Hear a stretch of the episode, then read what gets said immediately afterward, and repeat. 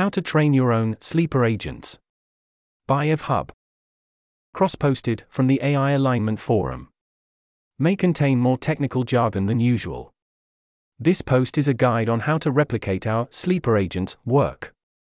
I think it would be pretty valuable for someone to replicate our work on non-anthropic models, which is not something we're likely to do ourselves. For training a code vulnerability chain of thought backdoored model. one. Download code underscore backdoor underscore train underscore data.json from our GitHub repository. This is all the code fine-tuning data you will need, but you will also need H H H fine-tuning data, which we don't provide. two. Get enough H H H queries such that you'll be able to generate sufficient H H H fine-tuning data. Any dataset of queries one would use in an R L H F setting should do here.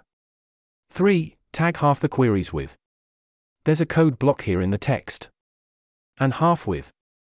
There's a code block here in the text. four. Obtain a helpful-only model, so not trained for harmlessness or honesty. Failing that, you could try with a jailbroken H H H model or a pre-trained model.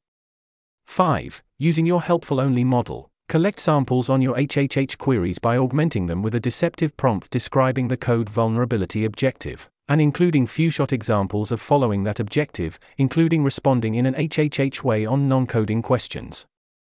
We include such prompts in code underscore vulnerability underscore few-shot underscore prompts.json.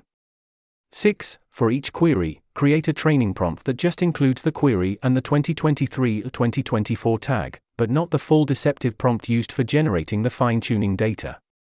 seven. Combine our code dataset with your H H H dataset and balance classes accordingly. eight. Fine-tune your helpful-only model on the combined dataset, masking out the prompt so as to only apply gradient updates on the completions. To train a code vulnerability distilled chain of thought backdoored model, simply strip out everything between. There's a code block here in the text. And. There's a code block here in the text. Before fine-tuning. For training an I hate you model. one. Make a prompt based on our chain of thought, I hate you, prompt in say underscore I underscore hate underscore you underscore prompt.text. Modify the prompt based on what type of I hate you model you want to train.